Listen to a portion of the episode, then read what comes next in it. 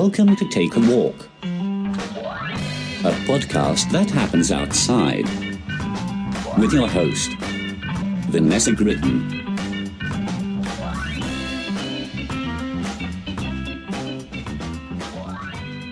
Hey, you're listening to Take a Walk podcast. This is Vanessa Gritton. Uh, you're listening to the podcast where we talk about cool places to see in the world and also the cool shit in your own neighborhoods. And I am real excited for this neighbor. I almost, almost nailed that one. Uh, this is my second time in a row botching an intro after doing so well for a little while. but we're gonna keep trucking on because that's what you do when I finally bring back a guest. You've all been asking for the return of Rivers Langley. Hi, how are you? Super psyched to have you on now that everything works. Yeah, and we're not in a uh, a room made of uh, wood. Uh, the recording in the upstairs uh, surreptitiously in uh, in Clifton's. In just a small cave of wood that smells of bread. Yeah. Well, for those of you that maybe hopped on a little bit later, Rivers was on our first episode and we talked about uh, Clifton's cafeteria. And that was back when I had a twinkle in my eye and a song in my heart, and I thought it'd be a good idea to record on location. It wasn't. so we retooled. We did about like three or four episodes on location before we finally started doing it in studio, and now y'all have the quality that you deserve. yes. So you're welcome, Thank America. you. Thank you, Rivers, for being our guinea pig for episode one. And also one of the most talked about episodes because anytime somebody even tries to talk about Clifton's cafeteria or like Clifford himself, Uh-huh. people will comment and be like, well, actually, what Rivers said in episode, like, they have used that as a point of reference and it's still talked about. So, Oh wow! Well, I gotta I gotta top myself. with goddamn, did you come in with the history? Yeah, yeah. Oh well, I, I think I've I think I've outdone myself with this with this one. I see your notes and I think you did too. and I, I printed on both sides too. So this is Oh uh, my god, This it's is so actually much more than I thought it was, and there's pictures. oh this is actually ten pages. Yeah, yeah. So. so, do you want to tell us what we're going to learn about today? Uh, today, we're going to learn about the history of the largest urban park in America. That is uh, Griffith Park, located in the heart of Los Angeles, California. Uh, I've only been there a few times, but only this year have I like scratched the surface as to how insane that park is and the Oh, it's- history and it's that insane. man's history. Yes. Like, correct me if I'm wrong, but somebody had been like starting to tell me about this on a different po- po- like episode we did about LA murders, and I feel like he's just one of the many eccentric LA rich men that hallucinated and like murdered a wife. Yeah, well, he he didn't. Uh, we'll, we'll get it. He didn't murder his wife. He, uh, Okay. he just shot her in the face. Oh, she lived. She lived, and she divorced him and got a bunch of his money. So good on her. Small price to pay for an eyeball, uh, but we'll get there. well get no i've been i've been ev- every every history thing that i've read this week has ended in like and then there was this lady and she was kind of neat but she was kind of weird and then she died and There's a lot of that in, in, in my research here. Yeah, for various uh, uh, women all throughout the history of this Yep. park and this city. so let's jump into it Yeah.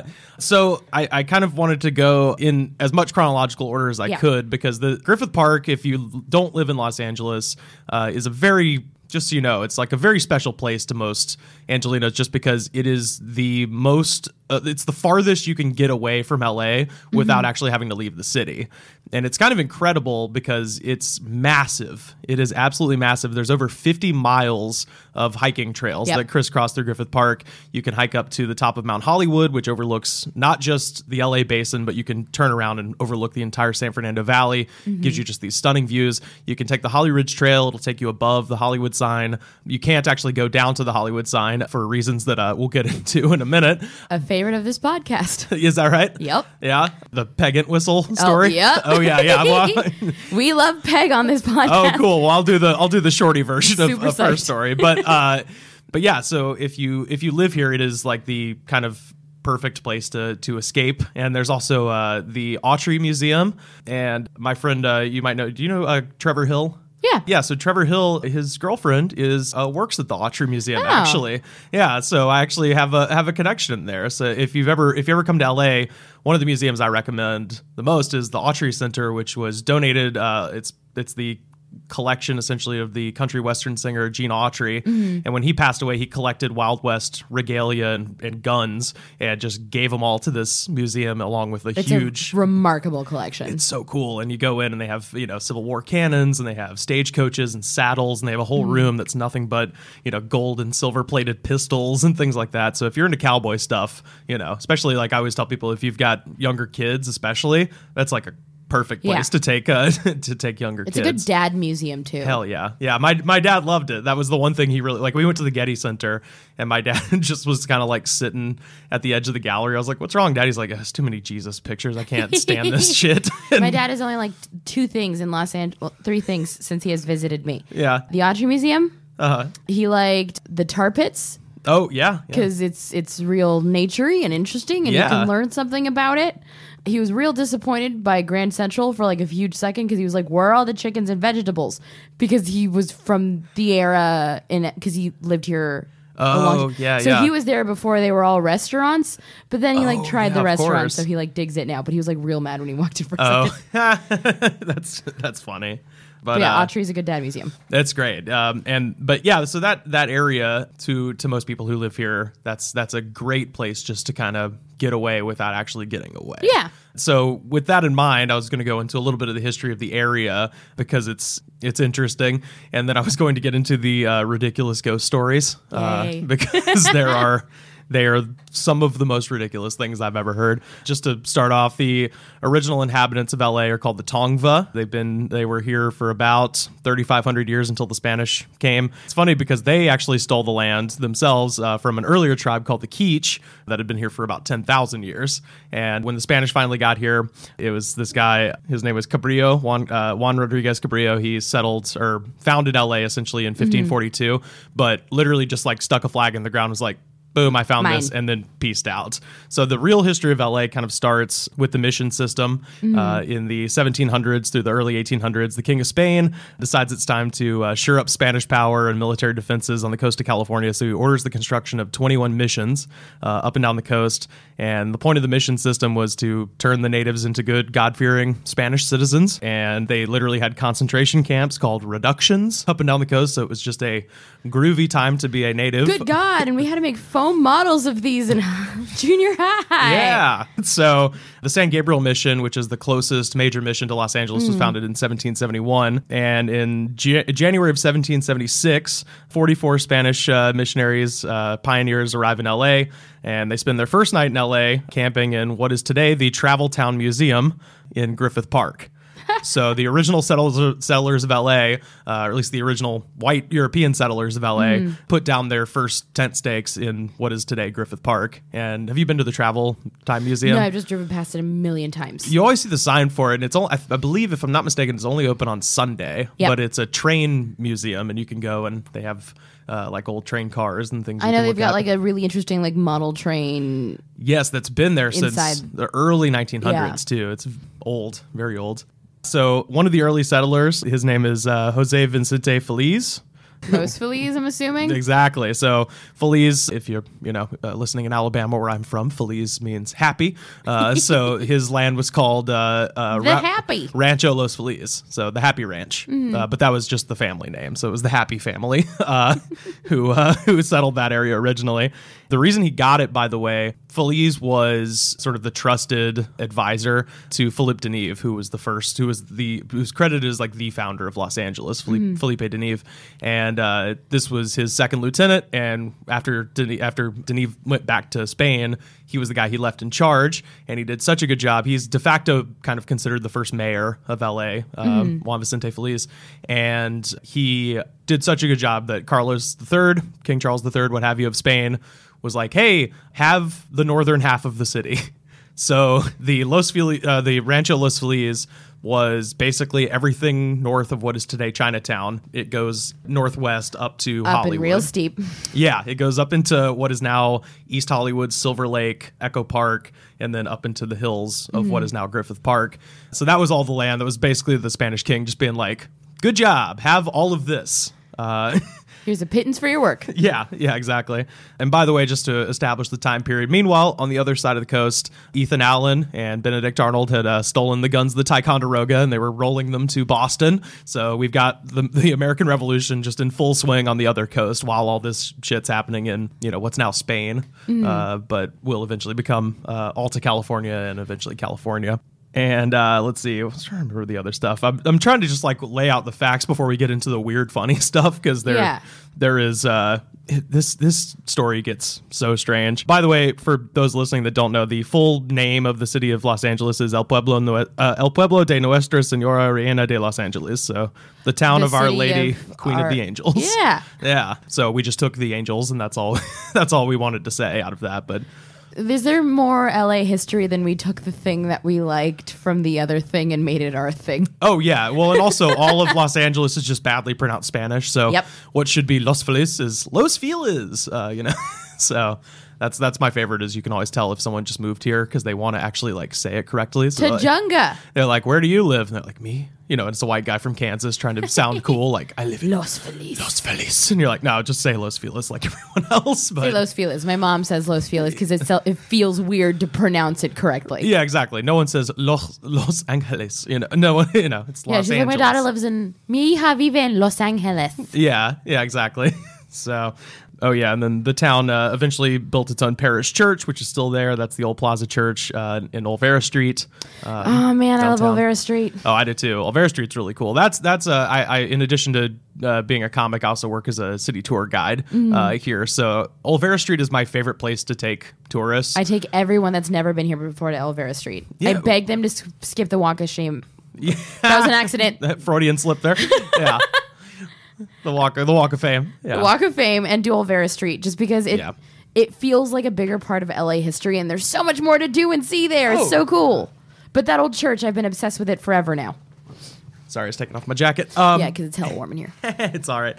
Um, yeah, but that uh, that church was uh, was built in uh, 1814. So that's one of the. I think it might be the second oldest building in the whole city, behind the the house. Or no, it is the oldest building in the city. The oldest house is the what's his name? Uh, the Avila Adobe, which is on Olvera Street, as well, and it's a free museum that you can actually check out. Yeah, that's right.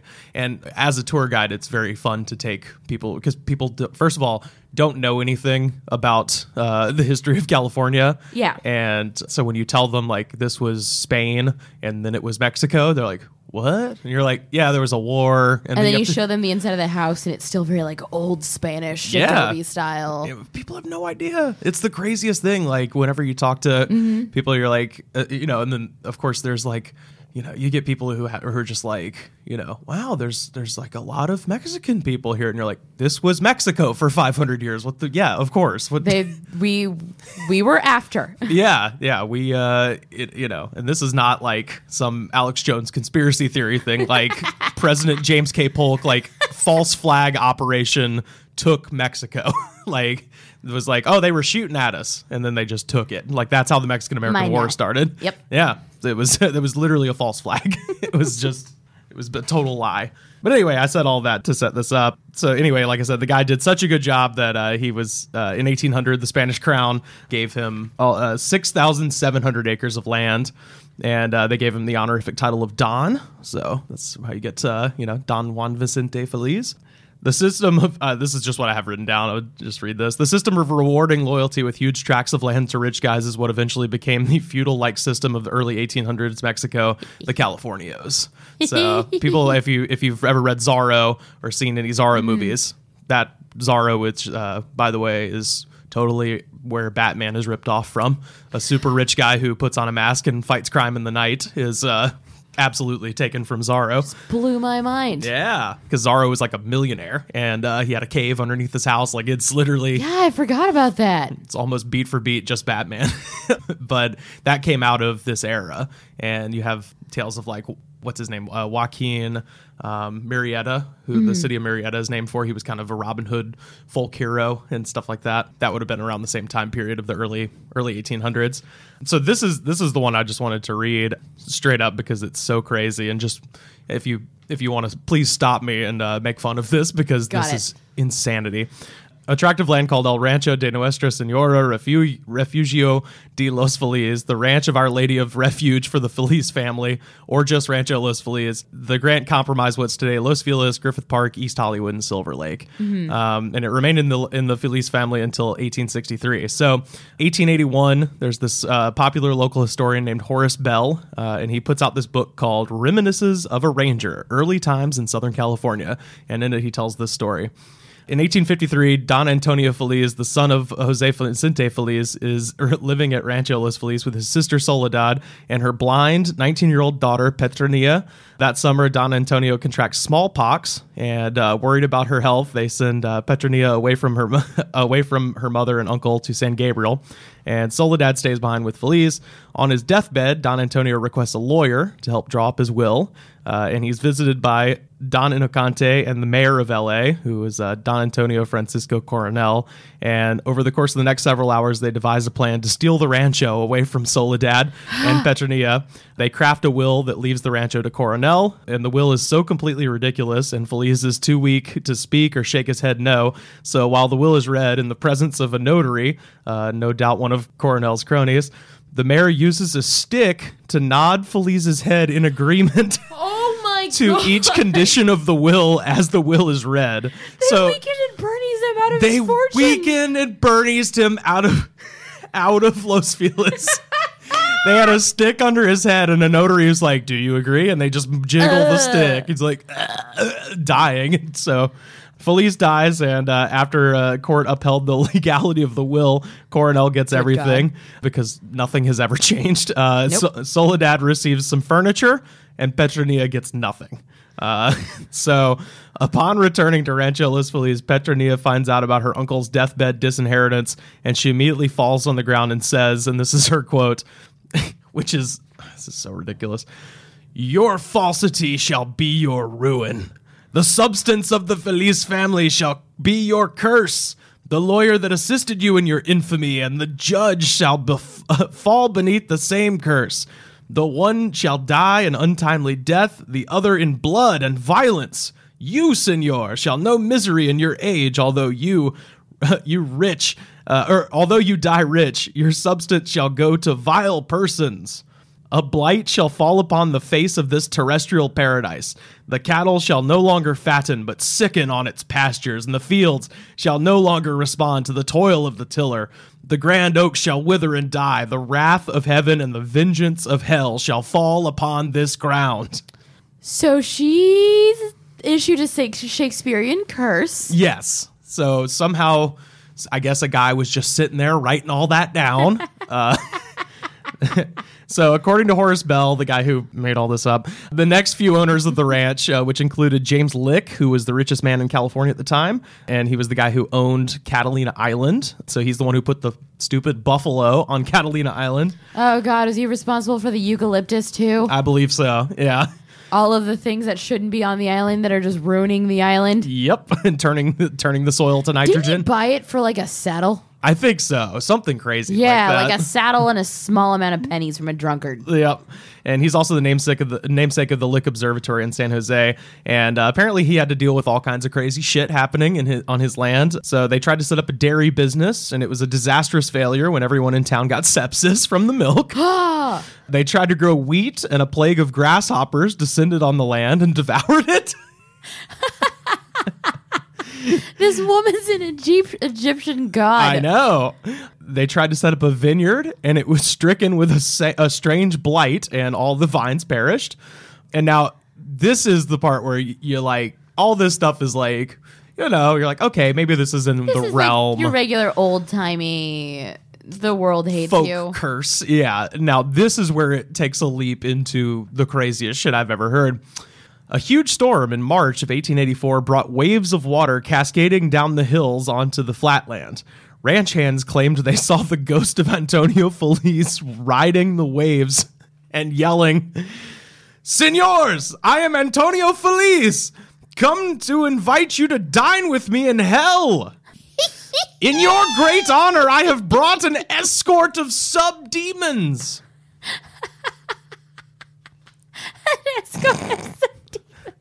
Somehow, I love how dramatic history is. in in the middle of a crazy rainstorm in which there are tidal waves of water cascading down the hills of Los Angeles into the flatlands. A guy standing there manages to hear a whole paragraph spoken to him by a ghost who's riding a wave like like he's fucking Laird Hamilton.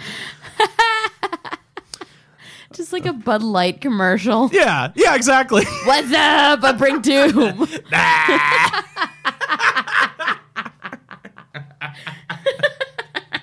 Also, where did this Spanish land baron learn to surf?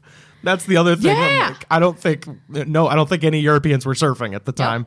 Uh, so this is another thing that Europeans stole later. yeah, exactly. Let's see. Later, the ghost of Petronilla and Soledad were seen dancing the El Jarabe or Mexican hat dance over the ruin that had been wrought. This So- is so jaunty. It's so stupid. So they see the they see the father on the wave, and then the next day everything's washed away, presumably, and they see like the two daughters like getting down to the I regained my vision after death. yeah yeah. And we still play that song in our ice cream trucks to this very day. Yeah, that's that's really Petronia's curse. Is you, you could never get away from that song. Nope. Herds of ghostly animals stampede through the park at night, and Petronia's curse has been blamed from everything from the failure of the cattle herd in the 1860s, the suicide of Peg Entwistle, the death of James Dean while filming Rebel Without a Cause, or after filming Rebel Without a Cause at Griffith Park, and the Griffith Park fires of 1933 and 2007 have all been uh, blamed, Blamed on the curse. Petronia's curse. And uh, I just have in my notes, all of this is probably bullshit because uh, that guy who wrote everything, uh, uh, Horace Bell, was essentially like a, a folk, you know, did folk tales. You know, he Yeah. he wrote folksy, fun stories for newspapers and stuff like that. So he's kind of Hyperbolic. kind of you know uh, I would say a California Mark Twain, but Mark Twain lived in California too. So yeah, so he he would uh he would just make shit up to be a good story for the newspaper. Um, but people still believe this. I don't know. I got I got all of this off of like fun if you want to go to google and just type in griffith park curse you can just read all this crazy stuff i just kind of cherry picked the best stuff Um, Specifically, the hat dance of doom. the hat dance of doom and the ghost surfing and and being having a lot That's to say. That's the episode title: "The Return of Rivers Langley and the Hat Dance of Doom." hat dance of doom. I just I love that he was uh, he threw in Senors, I am Antonio Feliz. I have brought an escort of sub demons. How slow was this surfing ghost moving? like waves of water just rushing Or by. is and he he's, just like really clear? Can he throw his voice? yeah, I guess so. I don't know. Or he just like stopped and stepped off the surfboard to say all this and then got back on. So, and by the way, one section of uh, the Feliz House still stands at 4667 Crystal Springs Road on the eastern end of Griffith Park. It was supposedly used as a speakeasy in the 1920s, and uh, after being renovated in 1934, it's now the Park Ranger Station for Griffith Park. So that I was just want to check it out for the sake of checking it out. yeah, it's you know, it's uh, it's apparently just a small section of the house. Like a lot of it was uh, kind of fell down, but they they In have the waves of ghost hat dances. yeah, yeah, exactly. Uh, so this is the this is the big the big story. Do you so do you know? I mean, you you said that people have talked about it. Did Very briefly. okay, okay. They So just let me know who's more of a nutcase than I could have ever thought. This this story when I was researching it, this is some of the craziest shit I've ever heard. So this is the guy's actual name, Griffith Jenkins Griffith. No. Griffith Park is named for a man named Griffith Griffith. Griffith Jenkins Griffith was born in the town of Beatus in the borough of Penny Bont at Ogwar in Wales on July 4th, 1850. no to all of this. And I had to look up and that it's spelled because the Welsh have the craziest town names. It's spelled B E W B E T W S. And I- it's called Beatus. the way Wilford Brimley says diabetes. Do you suffer from beatus? So he moved to Ashland, Pennsylvania in 1865, taken in by a local couple who had recently lost a son in the Civil War. And he moved. He was so he's 15. He moves to America. He doesn't have a he doesn't have two pennies to rub together, and moves in with this couple. They kind of raise him up. Uh, he goes to New York City where he studies journalism and mineralogy. Uh, and in 1873, he moved to San Francisco and uh, became the manager of the Herald Publishing Company. So he got a pretty good job uh, out the gate. In 1878, based on his expertise, he found the perfect job. He was hired as the mining correspondent for the Alta California, which was a San Francisco newspaper, uh, with the assignment of covering mine strikes in the American West. Um, this paper, by the way, we mentioned him earlier, was the same one that Mark Twain worked for. Oh. So if you didn't know, Mark Twain, there's a reason he was not ever at any of the battles of the Civil War. It's because when the Civil War started, he was like, fuck this, and moved to San Francisco and, and hid out for about six years while all the Civil War was happening. And that's where you get the jumping frogs of Calaveras County. That's that came out of that paper. Love that man. So let's see. As a reporter, Griffith uh, gained extensive knowledge of the mining industry on the Pacific Coast and in Nevada, where he led his uh, employment by. Oh, which led to his employment rather by various mining syndicates. And as a mining expert, Griffith soon went into the speculation business for himself. He used inside information he learned on the beat to invest in various companies, and he acquired a fortune buying up shares in many of the uh, silver mines of Zacatecas in central Mexico. So he made a ton of money on silver mining, but because he worked for the company, it was almost insider trading because he already knew like where the strikes were going to be and who all was there and how much he needed to invest and all that stuff. So Yeah. it was kind of uh, Basically, insider trading. Yeah, yeah, pretty much insider trading. By 1882, Griffith was a millionaire and he took his fortune and moved to Los Angeles. Upon arriving in LA, Colonel Griffith promptly purchased 4,071 acres of Rancho Los Feliz from Thomas Bell for around $50,000. It's around $1.2 million today, so pretty good deal Yeah. for that much land. Uh, and he became a land baron, a real estate mogul, and a money lender. And he began splitting up the land he bought into development tracts. And eventually he bought more land further up the hills, including the Cahuenga Peak of Mount Lee, which is now the Hollywood sign. At the time, it was called Mount Griffith. And then they later changed the name to Mount Hollywood for reasons that we're about to get into. That'll be very obvious in a second. One of Griffith's tenants on the land that would eventually become Griffith Park was a man named Frank Burkett. Burkett ran an ost- ostrich farm on the eastern end of Rancho Los Feliz near the LA River. I love ostriches so much. I got to show you this picture in a second. Uh, in the late 1800s, uh, if if you don't know, there was a craze for ostrich feather hats. So women in the late 1800s, up until World War One, had these gigantic hats with mm-hmm. these crazy feather plumes, and the ostrich feathers were usually because ostriches are huge and they mm-hmm. have tons and tons of black feathers. That was usually kind of the basis for the hats, and then the big feathers came from birds that were sort of slaughtered in mass in the Everglades. Like they they killed several species of birds from the late 1800s to the early 1900s because of these hats.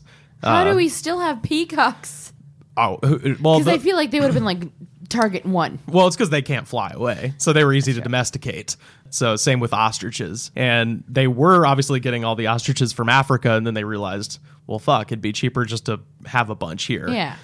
basically, uh, you know, they would cut down on the cost of them importing them. Uh, Burkett, uh, who owned this uh, ostrich farm, trained several of the ostriches to pull people around in rickshaws. And for a while, the ostrich farm became an attraction. So there is a woman with, with a crazy Oh hat. my god. So it's uh, Vanessa's looking at a photo of a woman, a woman with a crazy ostrich hat, riding in a rickshaw, being pulled by. The ostrich is it's it's ha, it's an ostrich and it's it's it's It's doing work. it's doing horse stuff. it's doing horse stuff. It's an ostrich doing horse stuff and it's got like little laces around its legs and oh my god. This looks like huh this this looks like uh oh my god uh those that race car show that we used to watch in the mornings. Speed Uh, racer. No, uh wacky races. This looks Oh. like a wacky race car. this is insane. So they were they had so decadent and shitty. they actually had ostrich farms. If you just look up ostrich rickshaw on Google image search, you will find uh, they had ostrich rickshaws all over LA. They had them in Pasadena. they had them down in like the Inland Empire. These weird raptor birds. It's it's so crazy. Yeah, it's essentially a dinosaur pulling your you around and and I don't know. I, I don't know much about birds. They're not easy to train, right? Like it- No, and ostriches are spiteful. yeah, it seems like this one would go Rogue. it would go rogue on you real fast if you pissed it off. So I don't know, but uh, anyway, I'm just thinking of like an ornate fancy lady being attacked by an ostrich. so My favorite history stories involve ostriches and emus. oh yeah, Yeah, I actually the episode that got me like known on this network was one where I just derailed everything to talk about the emu wars in Australia. Oh yeah, I love that. Where the right. where the Australian army lost like what three battles to emus. yeah, and if you look up the Wikipedia for it, it's just like Australian army versus group of emus. My favorite was there was somebody in the in the parliament at the time who was just like, maybe we should give an award to the emus. They seem to be doing better. they wanted to make medals for the emus just to be an asshole. Oh, every good story involves ostriches or emus. Oh god, I love it. Uh, what are you feeling on cassowaries? What is a cassowary? It's the fiercer but smaller version Oh, of they're like kind of squat. they're kind of squat and they have these essentially these gigantic spikes behind their wings and they will fuck you. They are the things that nightmares are made of. I think Like- I used to look up cassowary attack videos. Yes, you probably did because I I found out about them from watching the show Yeah. Wildboyz with Steve-O and Chris That's Pontius. Yeah. I learned so much about the world Me thanks too. to Steve and Chris Pontius. Yeah. I was literally in this last episode recorded talking about Jackass because it had like a weird part in me becoming cultured. Thank you, Wild Boy. Uh. Yeah. but yeah, there's an episode where Chris Pontius, Steve-O won't fuck with that. That's how scary these are. Steve-O Yeah. was just like, no, dude, I'm not doing it. They hiss. yeah. Well, no, not just that. They, they'll get up on one foot and just like slash you. Yeah, They'll disembowel the you thing that exists to Jurassic Park raptors. Yeah. but they have long eyelashes. Yeah, yeah, beautiful, and a, and like a beautiful like crest, and it's actually where they think that. Well, the crest will like change colors if they're like mad or horny Mm-hmm. or whatever, you know. And that's they they think that dinosaurs, a lot of the dinosaurs with the big crests on their head, like That's a what they could've been for. Cryolophosaurus or something like that, would probably have the same sort of feature where it would change colors, you know, to either warn people or to let them know they're in the mood. You know? Oh man, I love me a big bird. this is this is my favorite, and I I, I wrote all this by the way. I'm so I'm so pre- pleased with this this sentence. Almost as soon as he moved to L.A., Griffith began the process of reinventing himself as a douchebag. Griffith became a self-styled fop. He wore a long coat and walked with a silver cane and began referring to himself as the Colonel. oh So- man. there is a statue at the corner of Riverside Drive and Los Feliz Boulevard where you can see a big statue of Colonel Griffith standing there with his his silver tip cane, uh, and on the plaque it says Colonel Griffith J. Griffith, and so this is from the L.A. Times. Some are impressed by Griffith's man about town demeanor. Others are put off. One acquaintance described him as a quote midget egomaniac. Another as a roly-poly pompous little fellow who had exa- who had an exaggerated strut like a turkey gobbler. I love how shady the newspaper was. Uh, yeah, I, this you know the fact that people are now like, oh god, the media is so like bullshit. I'm like, we had a brief reprieve where the media was reliable. It's mostly been slander the whole Yeah. time. He had a exaggerated strut, strut like a turkey gobbler. He was condescend or he's condescending, long-winded, and unpopular. Harry Carr, longtime reporter for the Los Angeles Times, wrote that Griffith was, quote, the most pompous man I have ever seen. he had a strut. He doesn't mince words. He had a strut, a gold headed cane, a flower in his buttonhole, and a patronizing little snicker. And no one could ever figure out what the colonel stood for, since the only military title he'd ever officially held was Major of a Rifle Practice Company with the California National Guard. So he'd essentially taken target practice with a rifle, and I'm a colonel now. he was just like, call me the colonel. I don't make chicken and I have no military history, but this counts. So, so not only, I mean, I love that he's he's engaged in stolen valor, first of all, uh, but what we would call stolen valor today. But it's it's great that in the 1800s you could just move to a new town with a shitload of money and like be whatever you want. So like a real life Gatsby. yeah, he is Gatsby. He's exactly Gatsby. Let's see. Oh, and this is great. Uh, and it wasn't just well-to-do high society types that Griffith managed to piss off. You remember the ostrich farmer, Frank Burkett? Yeah. Well, at some point in the early 1890s, his ostrich farm went belly up and Griffith foreclosed on his property. On October 28, 1891, Frank Burkett ambushed Griffith with a double barrel shotgun outside of the old Calvary cemetery on Buena Vista Street downtown, uh, shooting him once in the face, neck, and shoulder with the shotgun. Uh, Griffith ran for a distance before Burkett got off the other a shot from the other barrel. This one hit him in the back, and Griffith hit the ground. Burkett then produced a 44 caliber five shot bulldog revolver, put it behind his right ear, and blew his own brains out. And here's the best part: after hearing Burkett hit the ground, Griffith rose to his feet. he had somehow escaped with only minor injuries because Burkett accidentally used birdshot instead of buckshot, Oh my god! and So he just got salt. he got essentially like these little 0.07 millimeter birdshot pellets in his back, neck, and shoulders. So like he was bleeding and it probably stung a lot. But yeah, essentially got shot with rock salt, like uh, like the bride in Kill Bill. Oh my fucking god! Like- how do you not check that before you murder someone? Make sure it's not for birds. What's crazy is uh, they checked his stuff and they found buckshot in his bag, which means he was loading the gun and he had the deadly stuff, but he accidentally put in the birdshot. It's like don't bring the the non-lethal stuff with you to the murder. Like No. he, it was premeditated. He knew what he was gonna do. But uh, yeah, you double check that. This one. is why your ostrich farm fails. Yeah, you idiot. Um, so a couple years before that, in 1887, he married into the Mesmer family, and they're also land barons. Uh, there's actually a Mesmer Street over in East Hollywood. Is this the same mesmer? Not the German, not the mesmerizing, gonna- not the yeah. hypnotist. They're probably related somewhere back in Germany, but uh, this is. I Uh, just learned about it, so I was wondering if it was related. oh, is that right? Yeah. Yeah. I love all that stuff.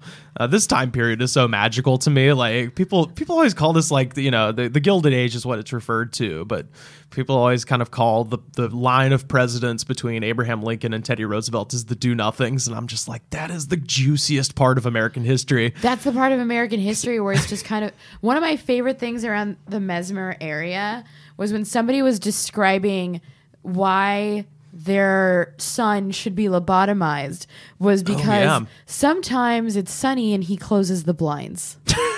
It's just like, oh god, And we were like medically we were like, "Oh, something's wrong with him. yeah, yeah. Got a swirl around an ice pick in his brain and now you're better." Right, right. Let's separate the hippocampus. Let's make. It was that insane part in history where it was it, it, everything was just science and mythos was the same thing. Yeah, yeah, exactly. Um, and by the way, they had a they had a son whose name was Vandal. How do you fucking set up a child so poorly? my name is Vandal Griffith, uh, which is my third favorite old timey rich guy name. My first, of course, is Cornelius Vanderbilt. You'll never top that. That is the best old timey rich guy name. Second, Griffith Jenkins Griffith is pretty good, and then of course Vandal Griffith. So, and by the way, this was actually the most recent article that I pulled. Uh, Van Griffith's home at the end of Vermont Avenue is currently for sale for $8.9 million.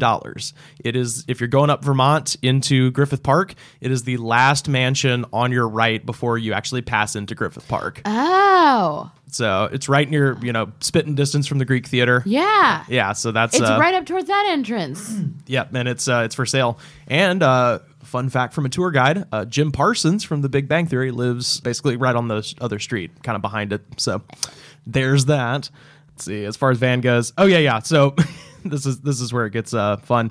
December sixteenth, eighteen ninety six. Colonel Griffith decides to give the city of Los Angeles what he calls an early Christmas present: uh, three thousand fifteen acres of Rancho Los Feliz. Uh, his stated goal, and this is hilarious: it must be a place of recreation and rest for the masses, a resort for the rank and file, for the plain people. Oh, for us common commoners, I for the unwashed. Yeah, for the idiots. I consider it my obligation to make Los Angeles a happier, cleaner, and finer city, and I wish to pay my debt of duty in this way to the community from which I have prospered. So, yeah, he said it was for the plain people. Uh, and Here's a tree, stupid. yeah, exactly. Yeah. His real goal, of course, was avoiding paying taxes on land that he considered too rocky to be bothered with developing, There and to use the park to increase the value of the surrounding land, all of which he owned. There uh, it is. And the only thing he asked in return is that rail fares to the park remain one nickel and that the park be named for him. So he's not a megalomaniac at all. Nope. The problem was that in 1896, the city of LA's population was only 110,000, and the land that he had donated was outside of the city limits. The city of LA agreed to his terms, but only after the uh, the acreage on the LA River giving the city water rights. So he added, he had to basically buy and add on the little part there on Riverside Drive that connects to the LA River. They built the old Griffith Park Zoo on top of Burkett's old ostrich farm, just as Oh, so there's so much death on that little because we just let the animals die. That, Oh we can. This is this. no is, wonder that place is supposedly haunted as fuck. So many animals perish. Oh yeah. So if you don't know, one thing you can do if you come to visit LA, there's the old zoo. I talk about it nonstop. It's my favorite thing to. Have you talked about it on the show before? yeah, in some senses, in terms of just like this is a thing that you should go to that's free, and I cannot Right. believe it exists that you could just run around in. Right. And, and if you're listening out there and you can't envision it, you've actually probably seen it before. If you've seen the film Anchorman. Anchorman, Christina Applegate falls into the actually Tim Robbins pushes her into the gorilla enclosure at what's supposed to be the San Diego Zoo. That is actually the old Griffith Park Zoo. Yeah, that used to be the elephant enclosure, I think. Or, Yeah. Oh, I've got some sad stuff here. Let's see. Uh, Side note: Before that, I actually fell into the old. I think it was like elk or it was something that kind of looked like a deer. it, it's one of the uh, chain link ones up Oh, on the yeah, hill. yeah, yeah. I fell into that because I, I this was back when I was a much more limber teenager. Uh huh. And I had crawled up in it because there's like that feeding area in the middle in between the two cages. Yeah. And I was at the top and I was walking on top of the chain link and then I just like it just gave under Yeah. me and I just landed inside and there's no way for me to climb out and I was by myself. So I Fuck. it's just it but it was like in the daytime so i was like i'll be fine i could just like wait for a stranger to come up because people hike there all the time Yeah, yeah. but like every time a tourist would come by the chain link fence i'd just be like excuse me do you speak english can you please get me out of this cell cage How did you get out? eventually because i feel like some people either pretended they didn't speak english or they didn't speak English What and they were just dicks. tourists and they were just like walk by me. And I'm like, I am a teenager trapped in an old animal enclosure. Please get me out. and this group of guys came by Or at least throw me some fruit. throw me fruit, throw me fruit, give me crackers or a water before I dehydrate it. I was in there for I think like 20 minutes. Okay. Uh, God, I thought you were going to say 20 hours. Oh god, Tw- and long enough to where it feels like forever, but Yeah. like the entire time you're like, will I live in this cage? That is, first of all, let me say, that is too long. Considering other humans saw you in there, that is 20 minutes too long from whatever time in which another person saw For a, you. basically a child to be trapped in a rusty tomb. What a dickhead. I can't imagine walking by a kid just being like, I'm trapped in an animal cage and being like, uh, They just looked at each other and like kind of shrugged, and then they looked at me and they were like, "Ugh," and then just kept going. And I'm like, whatever language you know, I guarantee it can shout help in it. Come back. yeah, yeah. And these group of dudes came by and they were just like, ah, do we like pull her out? Because they were just like, they're more down for the adventure of saying that they pulled a teenager out of an old animal cage. Yeah. So they're like, we don't know if we should pull her out from the top. So what they ended up doing was they all took turns like lifting up the chain link from underneath so that it wouldn't roll back and hit me in the face. Oh, so yeah, that I okay. could belly crawl underneath. Oh, okay. I gotcha. So you But- kick it out. If you guys see the uh, chain link fence at the top and there's a little roll at the bottom, that's where little old me had to squeeze on through. I think they've cleaned it up a little bit. They've probably cleaned it up a lot then. since yeah. I was a teenager because there's like a bunch of condoms and needles in there. yeah, that sounds that sounds about right. There's just some little sad things about the Griffith Park uh, Zoo. When it opened, there was a polar bear named Ivan the Terrible, Hmm. and he was named Ivan the Terrible because he ate the other two polar bears. Oh my god. What if it was just something like Snowball before? yeah, oh yeah. But yeah, there were three polar bears, and then all of a sudden they came to the zoo one day, and they're like, "Ooh, I guess we're just gonna have one." Marshmallow is Ivan now. yeah, yeah, exactly.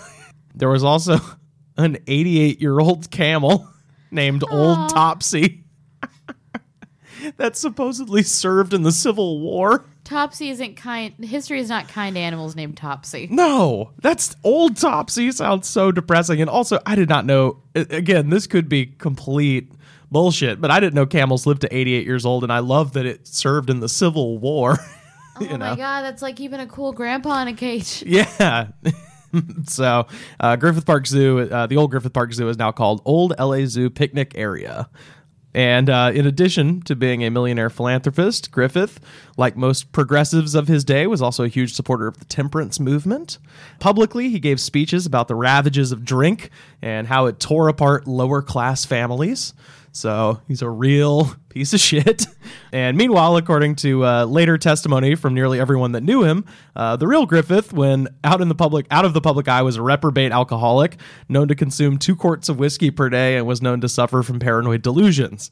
Uh, which brings us to the main thing that That's the man we know. most people, uh, when you hear Griffith Park, people are like, oh, and you maybe know the story that it's a rich guy. And none of this is, uh, understandably so, uh, presented in any of the literature online that I was, you know, I was going through Griffith Park's official website and they mentioned Colonel Griffith, but they sort of just put him in the frame of being like, oh, he was a great philanthropist.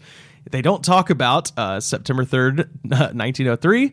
Colonel Griffith and his wife are spending the summer with their son at the presidential suite of the Hotel Arcadia in Santa Monica. And uh, that hotel is gone, but in its place, there is a motel called the Hotel California with the words living it up painted on the side. Gross. and uh, on their last day at the hotel, Mrs. Griffith reported that essentially Mr. Griffith, uh, Colonel Griffith, uh, burst into the room drunk as shit and accused her and the Pope of conspiring to poison him. With the Pope. Yeah, because Griffith is Pol, or I'm sorry, he was a Welsh Protestant, and his wife was Catholic, German Catholic. Got it. So she was using her Catholic shifty powers. yeah to uh to try to kill him and she would not fess up to this so he put a gun between her eyes and was like tell me you're trying to kill me. Tell me you're trying to kill me. And she turns her head slightly away and he, shot her. And the bullet went through her eye but basically came out through the corner of her skull and didn't go into her brain or and just kind of went in the eye and then out the side. Holy shit. And uh, so she lost the eye, but she was still alive, and she jumped out of the window down to the uh, the awning, basically below, and climbed into the apartment of the guy who owned the hotel. And then he called the cops, and Colonel Griffith was arrested, and uh, he goes to trial. By the way, the uh, the prosecution was led by uh, ex Governor Dockweiler. So if you've been to Dockweiler Beach, that was named for uh, former governor of California who prosecuted this trial uh, as the DA. And during the trial, Griffith's attorney Earl Rogers began the first ever alcoholic insanity defense. And uh, this was one of the first times that alcohol was uh, called into account in an American courtroom as a disease, a mental illness, not just a sin or a crime of indulgence. So there is that, you know, I guess that's sort of a positive. It's like, Thanks. yeah, it's weird, right? Because you're like, yeah, it is a disease. But, But like It, this defense was, yeah, that's that actually is a great way to sum up the sound of most history. It's just, uh, uh, uh, I uh, guess. all right, it's interesting, but oh, of course, of course, it's bad, you know. And uh, this is from the LA Herald on uh, March 11th, 1904, and this is hilarious. When the time for the sentencing had come, the court addressed the prisoner, and Griffith rose. When he did so, half of the large audience also rose excitedly, and the bailiff called for order. Old women were there in large numbers, and younger ones were there also, and they craned their necks this way and that. And men shouldered each other back and forth, trying to see what a wealthy man looked like while being sentenced. this is what happened when there was no TV. People were just like, I ain't never seen a rich guy go to jail. And I actually did an entire report in high school about how public execution is uh, gone down around the time of TV being a yeah. thing. Oh yeah. That's Uh, that um there's the line the first line of Desolation Row by Bob Dylan is they're sending postcards of the hanging. That was a real thing. Yep. Like they used to literally make photos of hangings and they turned them into postcards. You can actually watch on YouTube video footage of the last hanging that took place in, I believe, 1977 or 1976. Not hanging, uh, guillotine. oh yeah, yeah, in uh, France, yeah. In France. well, The they eventually had to move it inside because. They moved it inside until like way later than you think it is. yeah, yeah, way later. like the what? Like the 50s or something crazy? About. Yeah, something Actually, I think the 70s. Whoa, god. I'm like, uh, this is Imagine being recent. guillotined and like you go see Star Wars. I think it. you commit a crime and then you get guillotined. I think it went till 77 That's so great. because like he. Ba-da-ba-dum, bum, bum, bum, ba-da-ba-dum. Yeah, because the last public one was took place in like the 30s. Yeah. So it was behind closed doors until 77. Well, you can't tell by the way I move my walk and the walk. I can still feel Uh, for five seconds after. disco fever. yeah, yeah, yeah, yeah. Oh man, History's gross. God, that's too late. That's so late for a guillotine. Although it is wildly effective, I I would take a guillotine over the you know the Give what- it to me over the electric chair. Yeah, I'd take the firing Slice squad, me. something, you know. Uh, so anyway, everybody uh, wanted to see the man sentenced. Yep. He uh, went to jail for two years. He went to San Quentin. This is the least surprising thing uh, you'll ever hear. After being released from jail, Griffith became a staunch advocate of prison reform. Really? yeah. Did he not like his time there? apparently not it's it's it's it remind when i was reading this it just reminded me of the fucking opioid crisis now Yep. where it's like no white people gave a shit about criminal justice reform until you know their sons and daughters got on Yep. heroin and now all of a sudden it's a disease and not a you know not a sin or whatever so Yeah, where it's just kind of like a family in the Midwest tore apart by opioid addiction doesn't matter. But like, yeah Bill Freed took one too many Xanax and ruined a house. yeah yeah so and now it's a thing. this is this is so Griffith wrote an op-ed for the LA Press Herald. I was going nuts on the LA Press Herald all all week, by the way. Uh, this was from his op-ed. Prisoners receive no preparation from supporting themselves when released, and they leave San Quentin with only five dollars and a suit of clothes, which every policeman and every detective knows. The man who is quote done time does not know where to turn and where to look for work, and that five dollars is not going to last very long. He emerges from the Bastille physically and mentally handicapped. Uh, released thus without preparation for supporting himself by industry and without assistance or guardianship from the state, it is a small wonder that he returns to a life of crime. The purpose of reformatory is to educate these men to be self supporting and to release them only when they are prepared to earn their living. Which is like, that was 19 fucking 10, and this is still an issue. this is still like and it's funny coming from him because you're like yeah no shit sherlock but you know it did you know i guess it it took a guy of his status to like say the obvious thing but no one learned the lesson from it. This is a song that we sing a lot. yeah this is ex- this is still happening. Everything he said in this is still applicable. I think it's adjusted for inflation but it's all still ap- applicable if you take our first episode and this episode, literally everything we talk about is still applicable. Mm-hmm. We we learn nothing. Nothing. No one ever learns anything. So this is almost the end of uh, of Griffith Griffith. Uh, in 1912, uh, he offered a Greek theater and a quote Hall of Science to the city of Los Angeles.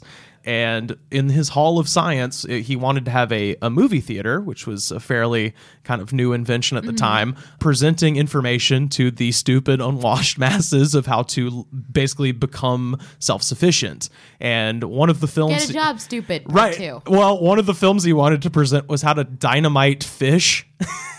to use dynamite to kill copious commercial quantities of fish in a lake. It's a Homer Simpson ass move. Yeah, it's hilarious. I would love to go see that movie though, where it's like, "Hey, stupid, here's how you kill a bunch of fish for your family." Does your wife hate you? you Are wa- you impotent? We can at least get you too many fish. Does your son have a long handshake? I can help. a long handshake is great. uh, so as soon as he offers them this money, the city is like, "Fuck yeah, we'll take it." But there's a park commission. Uh, of which Griffith was a member, and then he got kicked the fuck off when he tried to shoot his wife in the head.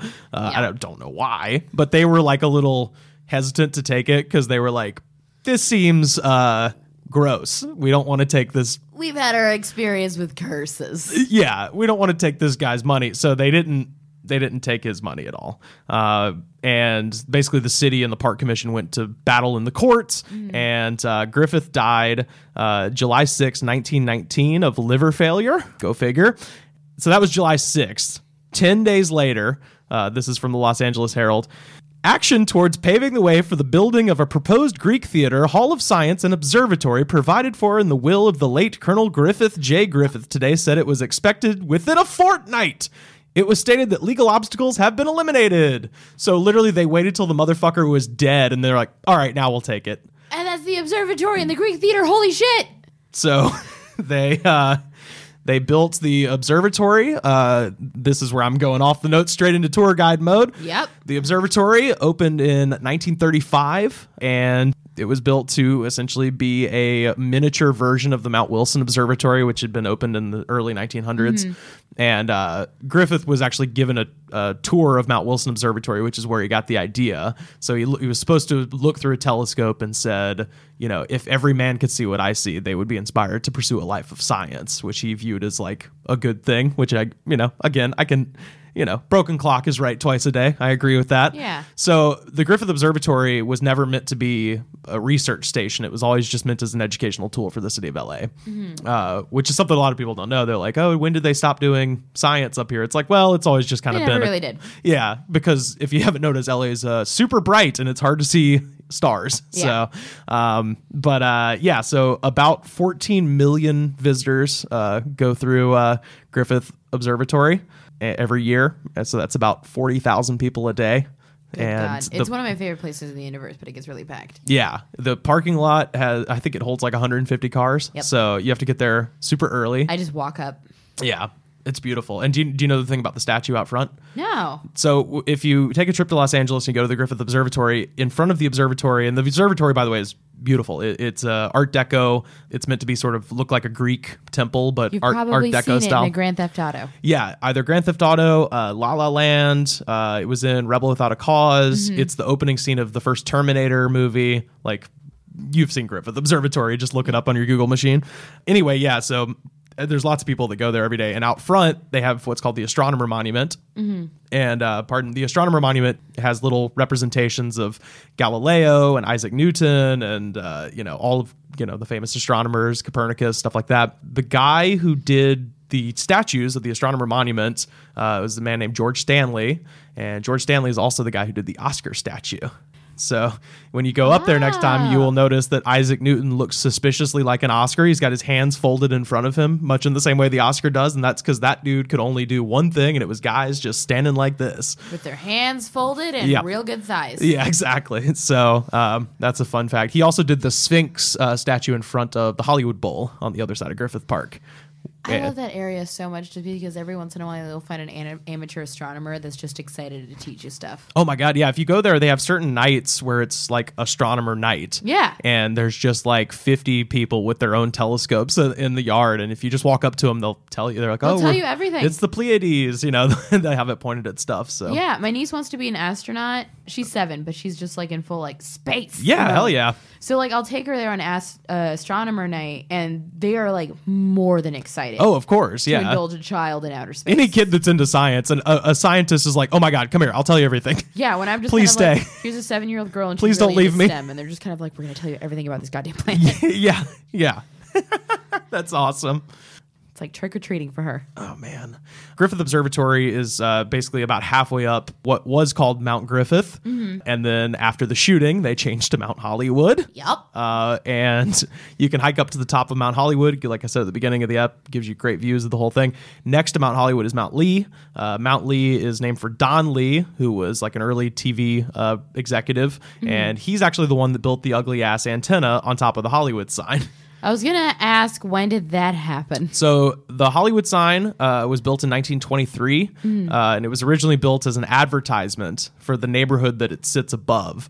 The neighborhood was called Hollywood Land, it's still called Hollywood Land, and the sign was originally just supposed to be a billboard. The lease on the land was only for 18 months, and they were going to tear it mm-hmm. down. So, like the London Eye, like the Eiffel Tower, it was never meant to be a global icon of the city of LA.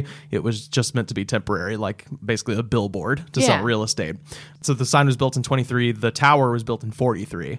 And originally it bounced TV signal from one side of the mountain to the other. And it's now owned by the city of LA. And it is the tower that routes uh, all police, fire, and uh, uh, EMT and school. So all the school buses, all of their radio signals go through there as well. So because unfortunately it's owned by the city of LA, they're not going to tear it down anytime They're gonna soon. use it. They're going to use it forever. So the Hollywood sign has a big ugly antenna right above it. Um, and the Hollywood sign was uh, basically it said Hollywood Land from 23 until uh, 49. And in 1949 they took down the LA and D and it just became the Hollywood sign. By 1978 the sign's kind of fallen down looks Mm-hmm. real crappy. You can actually look up pictures of Hollywood Land or Hollywood Sign, Where 1978. it's real dilapidated. just and and uh, if you've seen the movie The Nice Guys, the opening shot of The Nice Guys is the Hollywood sign so looking much. real ratty. Yeah. If you're, I I tell everybody that I have like a list of I love LA movies. Yes. Nice Guys is in my top three now because of that. That's a great. That's a great They've one. got some beautiful shots of like old LA that I really love. and the last uh, scene is at the House of Blues, which isn't there anymore. Oh man, seriously, that down. watch the Nice Guys, please. I've asked you like three times on this podcast. a, it's a great movie. But yeah, that's uh that's kind of the story of the Hollywood sign, and uh, this is the the one I, I teased at the beginning. September eighth, nineteen thirty two. Twenty four year old Welsh Welsh actress Peg Entwistle tells her uncle she's going for a walk in the Hollywood Land neighborhood. She in fact, uh, instead of taking a walk around the neighborhood, she climbed all She the way to the top walk. of. Uh, yeah, see, I wrote that in there just for you. Bless you. She uh, climbed all the way to the top of Mount Lee, and using a workman's ladder that had been left at the site, she ascended the 50 foot tall H of the Hollywood sign and jumped off. Uh, around daybreak the next day, an anonymous hiker found Peg's coat, one of her shoes, and her purse. Inside the purse was a suicide note. The note read, I'm afraid I'm a coward. I'm sorry for everything. If I'd done this thing a long time ago, it would have saved a lot of pain. PE, which is Peg Entwistle. Uh, an autopsy was performed, and there was no indication of uh, her having been drinking, which is interesting because the the whole thing about her, you know, being super wasted or whatever and depressed, all that comes from Hollywood Babylon by Kenneth Anger, and it's sort of been determined that he made up a lot of that shit. Oh shit. Yeah, or at least a lot of it was like rumor and conjecture that he just kind of repeated. Um, but after the autopsy, uh, they determined that the cause of death, and this is horrifying, uh, was internal bleeding caused by multiple fractures of the pelvis, which means that she didn't die when she hit the ground. She'd been there. She, yeah, she like landed on her feet and just died slowly, essentially. kind of like when you push a shrimp tail up into the thing and then it butterflies open. I have been working in kitchen since I was 15, and I really appreciate that reference. That is horrifying, but actually true. I'm just gonna like run down. I've got like four more entries in my notes. I just wanted to run down some of the horrifying things that have happened in Griffith Park. Uh, 1933, a fire left 29 people dead and 150 people injured. The fire is the deadliest in LA history. Uh, World War II, after the bombing of Pearl Harbor, uh, the United States uh, indiscriminately incarcerated Japanese Americans all over the country. And uh, at the time, Griffith Park was used as a makeshift holding center for groups of these uh, bedraggled prisoners serving as a temporary detention it camp. was a camp. Oh my god. Yeah, until they could be moved off to one of the permanent camps. It's estimated that around 550 Japanese Americans were confined in Griffith Park from 1941 to 1942. And then in 1930, uh, 1943, uh, they turned the park into a POW processing center for German, Italian, and Japanese prisoners of war. Uh, and so it was a prison camp. Uh, And which is- people hike there now. and people love to go have a little picnic that they yeah they, a picnic designed by pinterest right on top of where Mason jars and burlap. oh my god so much suffering Where so much blood spilled on the ground. yep this is super fucked uh, November 16th, 2015, uh, Gabriel Campos Martinez convicted of was convicted of killing his boyfriend, uh, Harvey uh, Hervey uh, Medellin.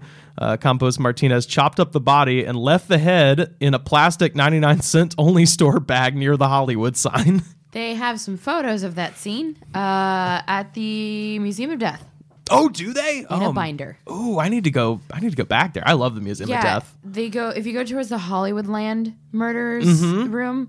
They have this like glass case, and there's like six binders in there of cases from like just around the park stuff that they Right. have like open to the public photos that you can check out. Oh, I need to check that out. Yeah, the Museum of Death on Hollywood Boulevard is, uh, if you're into creepy shit, is Yeah. the best. We actually did an episode about it. Oh, about did how, you? Like people get a weird sense of calm when they go yeah. because it's just kind of like ah, it's not that bad. yeah, well, you're, you're just like, well, everybody's going to be there eventually, one way or the other. Yeah, you get things are a little brighter and they taste better after. yeah, yeah. Well, also, you know, the thing about that museum is they they have, uh, and I think it's just probably because they have a leaky ceiling or something. They have rose scented Glade plugins plugged in in absolutely every socket. So you walk in there and it smells like a funeral home. Oh, it's creepier for more reasons than you think. Uh because there's the road rose scented plugin, so it Yeah. smells like a funeral home. Have you ever noticed that you like Uh, we did an episode about this with Anna and this Anna Valenzuela and this also. Oh, I just saw her actually at the uh, Grand Central Market today. Aw, Yeah. love that lady. She also works for the same tour company that I do. All right. Yeah, she's she's killer too. She's Oh, really yeah. great at it. I wanted to give her this fun little fact because I did some serious research in the Museum of Death when we did the episode. Oh, yeah. Have you ever noticed that it, like you kind of get startled a little bit easier than anybody else because like you don't really you can't really hear someone in the next room.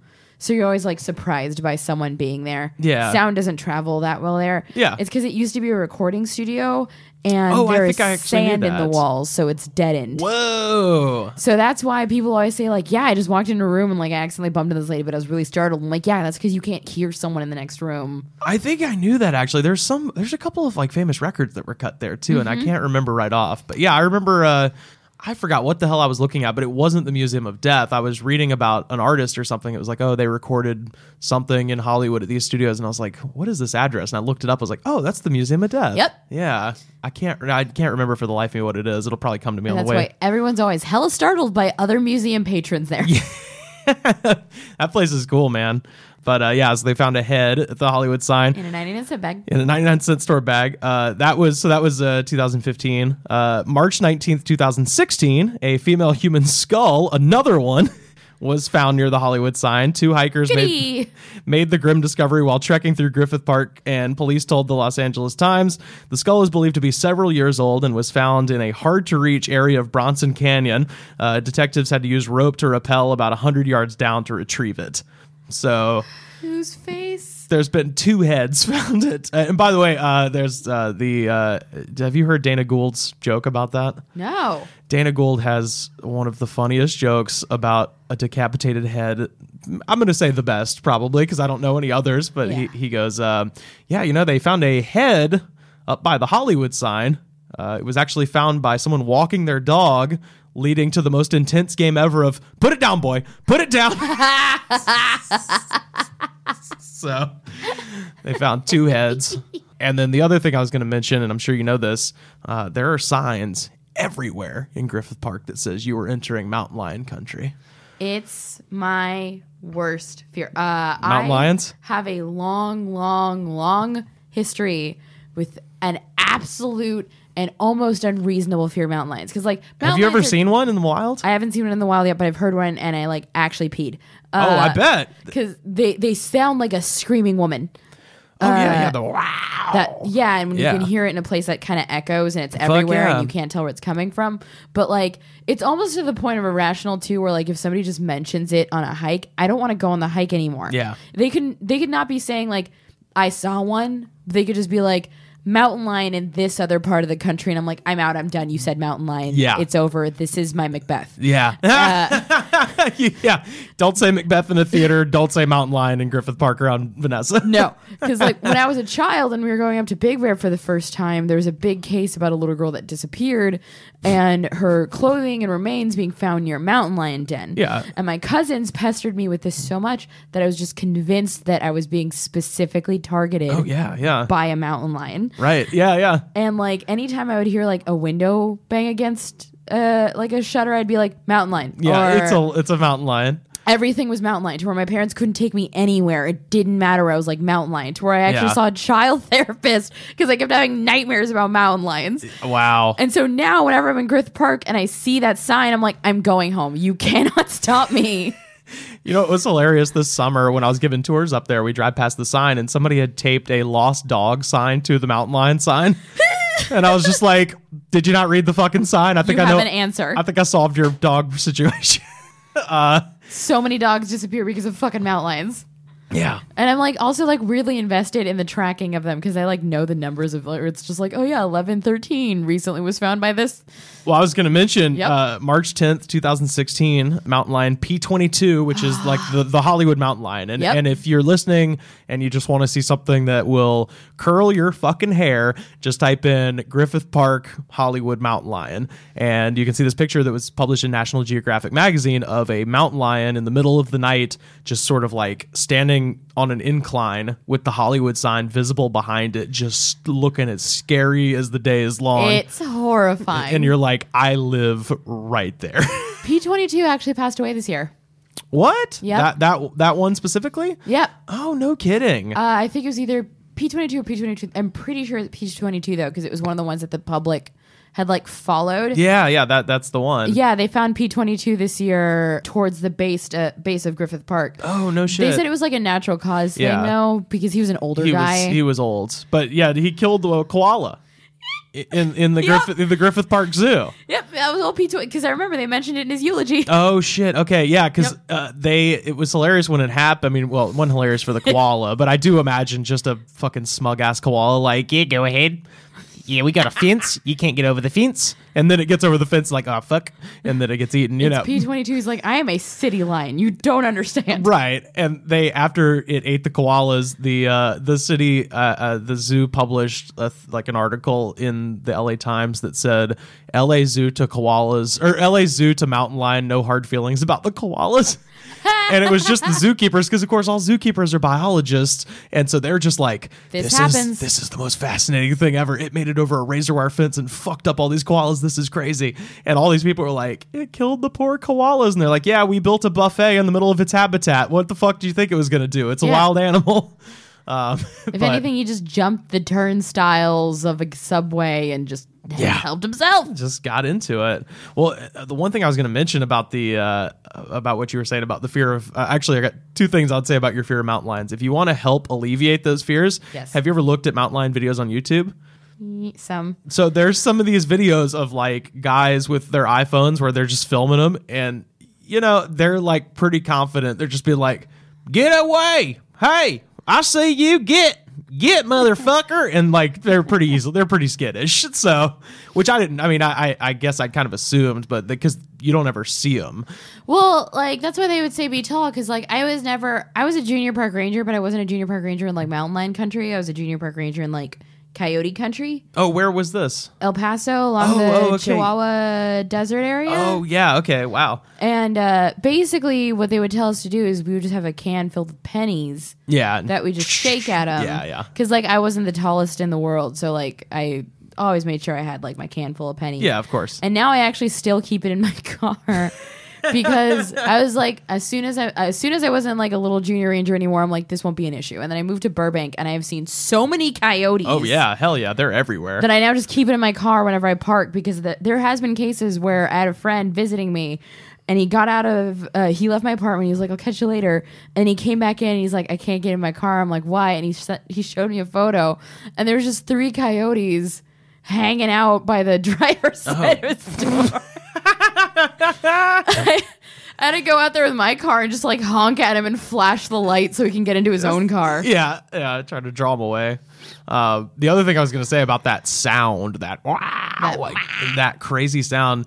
Do you feel like when you you said you heard it, Mm-hmm. like that? Some, hearing something like that, it cuts directly through millions of years of human evolution and hits you in like the deepest sort of just animal part of your brain where you're like, fuck, Go. Danger. Go, now. Go. Danger. Like, I don't know how to describe the feeling other than like I peed a little. No, I, I and, I like- dig, yeah, man, because it, Every muscle tensed and it was just like direction, go. yeah, because underneath all of this civilization that we've built up, there is a monkey inside all of us, just being like, Don't "Fuck, eat me." Get the get the tree, get the fucking tree," and uh, it's it's such- that that is like. The, the one of the most exhilarating things and it's not it's not the fear of like a jump scare in a horror movie but like when you're in nature and you hear have no something and you you it's it's what you know the the romantics described as the feeling of the sublime uh you know standing in front of a a, a mountain and just being uh, consumed with like simultaneous like awe and terror.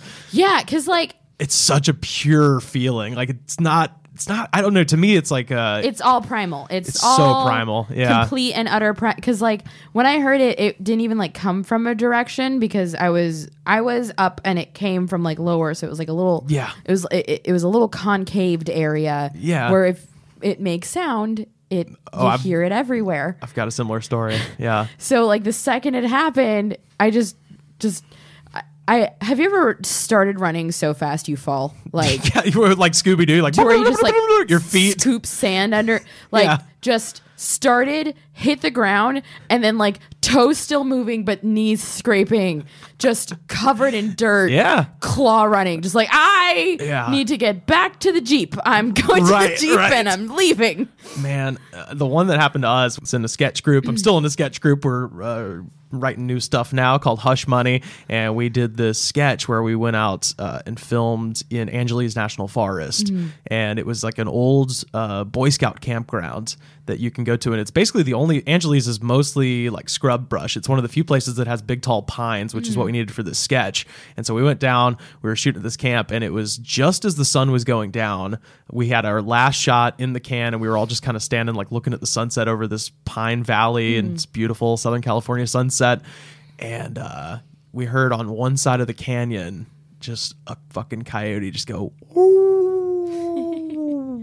and like it kind of you know i was like oh that's a coyote and a split second later we heard from the other side of the canyon about 30 coyotes go "Woo!" back at it and that is what i was talking about where just like it cut straight through the Roman Empire, Right the into the- Mesopotamians, the the fucking Kennedy administration, all of the the things that human greatness is ascribed to, and just The just weak squirrel inside jung- of you. jungle, baby. Just we gotta go.